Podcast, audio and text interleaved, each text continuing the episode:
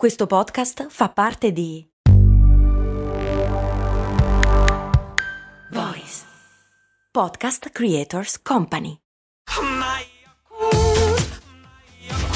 Se a volte ti senti così, ti serve la formula dell'equilibrio.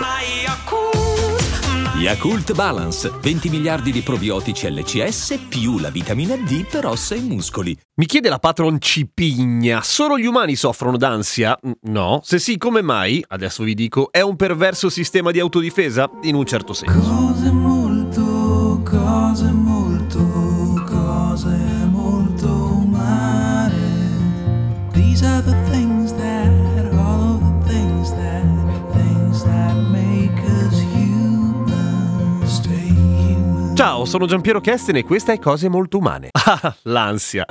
Quello stato psicofisico, perché in effetti coinvolge sia la mente che il corpo, in cui tutti noi più o meno almeno una volta ci siamo stati, chi ci sta tutta la vita, chi non ci sta praticamente mai, però è una cosa estremamente umana, ma anche estremamente animale, a dir la verità. Qual è la differenza fra ansia e paura, per esempio? Dipende, ci sono alcuni studiosi che le considerano praticamente sovrapponibili, nel senso che da un punto di vista biochimico, bene o male, gli effetti sono i medesimi, e cioè nausea, giramento di testa, bisogno di andare al cesso o assolutamente mai più nella vita, o almeno quella è la sensazione, alti livelli di cortisolo e di adrenalina nel sangue, battito cardiaco forte e accelerato fortemente percepibile e tutta un'altra serie di schifezze non particolarmente piacevoli. Ma la differenza, secondo altri studiosi, quelli che trovano che siano in realtà due entità diverse, l'ansia e la paura, è che l'ansia è la paura dell'ignoto, o meglio, l'ansia è una condizione o uno stato che non ha una causa oggettiva, e non perché sia stupida e fondata sul nulla, semplicemente perché non si conosce, o meglio, si ha paura che qualcosa accada, ma quel qualcosa non è ancora lì. È diverso aver paura della tigre dai denti a sciabola che ti trovi davanti rispetto all'aver paura che prima o poi ti becchi una tigre dai denti a sciabola. Ecco, una è la paura e l'altra è l'ansia. Ed è un perverso sistema di autodifesa? Sì.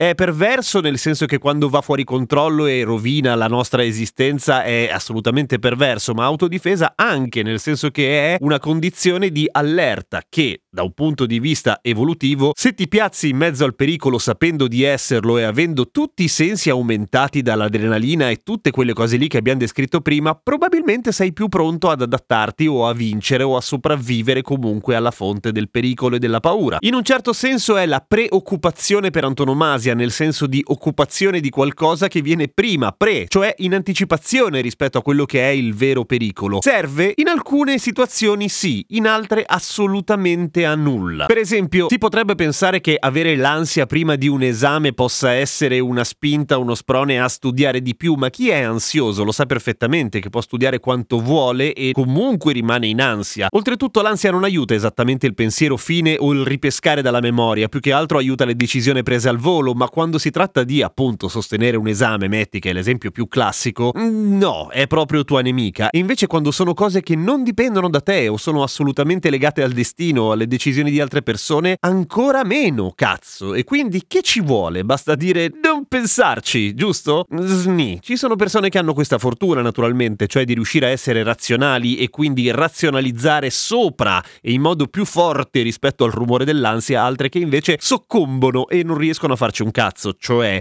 sì, razionalmente lo so che, ma tutto il corredo di fastidio e disagio che l'ansia procura. Essere soggetti all'ansia è una cosa genetica e anche ambientale, soprattutto per quanto riguarda eventi che si verificano nei primi anni di vita e a volte nel periodo perinatale, cioè nell'ultimo periodo della gestazione e poco dopo la nascita. Vuol dire che sei fottuto per sempre? No, naturalmente ci sono tutta una serie di percorsi che una persona molto ansiosa può fare, naturalmente, senza dover arrivare a agli attacchi d'ansia che sono diversi dagli attacchi di panico ma comunque estremamente invalidanti e abbassano tanto tanto la qualità della vita. Che percorsi? Per esempio un percorso psicoterapeutico in genere. Banale, vero? Però sono tante le persone che rifugono da una scelta del genere perché tanto non funziona oppure semplicemente perché magari hanno paura di qualcosa di sì ignoto ma allo stesso tempo tangibile e reale, per cui fondamentalmente sposti il focus, vale a dire, che ne so, hai paura dell'apocalisse perché effettivamente tu tutti i dati ci dicono che tra guerra e cambiamento climatico non stiamo messi bene? Non è una paura completamente campata in aria, ok? Ciò non vuol dire che tu debba fermarti dal vivere la tua vita, perché in realtà ci sono esistono una milionata di alternative ancora, per fortuna, ma è facile che chi si trova in queste condizioni pensi: ok, la paura non è infondata, ergo non è un percorso psicologico quello che mi serve. No, aiuta comunque, se non altro a guardare le carte che hai in modo un pochino più freddo e appunto razionale. Questa cosa ce l'hanno anche gli animali? Sì, naturalmente, ce l'hanno anche gli animali, e se avete animali domestici l'avrete notato, cioè ci sono cani e gatti che hanno paura ovviamente delle boh, i gatti dei cetrioli e i cani dei botti di Capodanno, ok, e quella è una paura, ma ci sono anche animali ansiosi, cioè che si vede che sono in uno stato di stress non direttamente collegato a un evento in quel momento. E per quanto riguarda gli animali selvatici, non è facile dirlo naturalmente, è difficile studiarlo. Gli studi sui primati dicono che anche loro sono capacissimi di provare ansia e, da un punto di vista evolutivo, come abbiamo detto, dal momento che l'ansia tutto sommato in alcuni casi aiuta la sopravvivenza,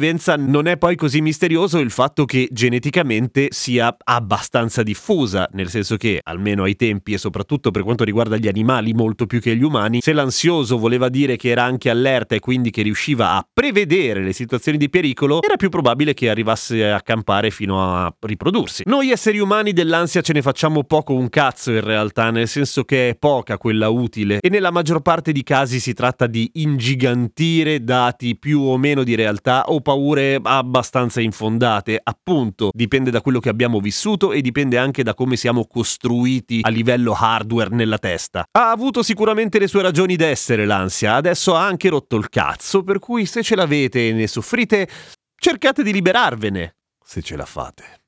A domani con Cose Molto Umane.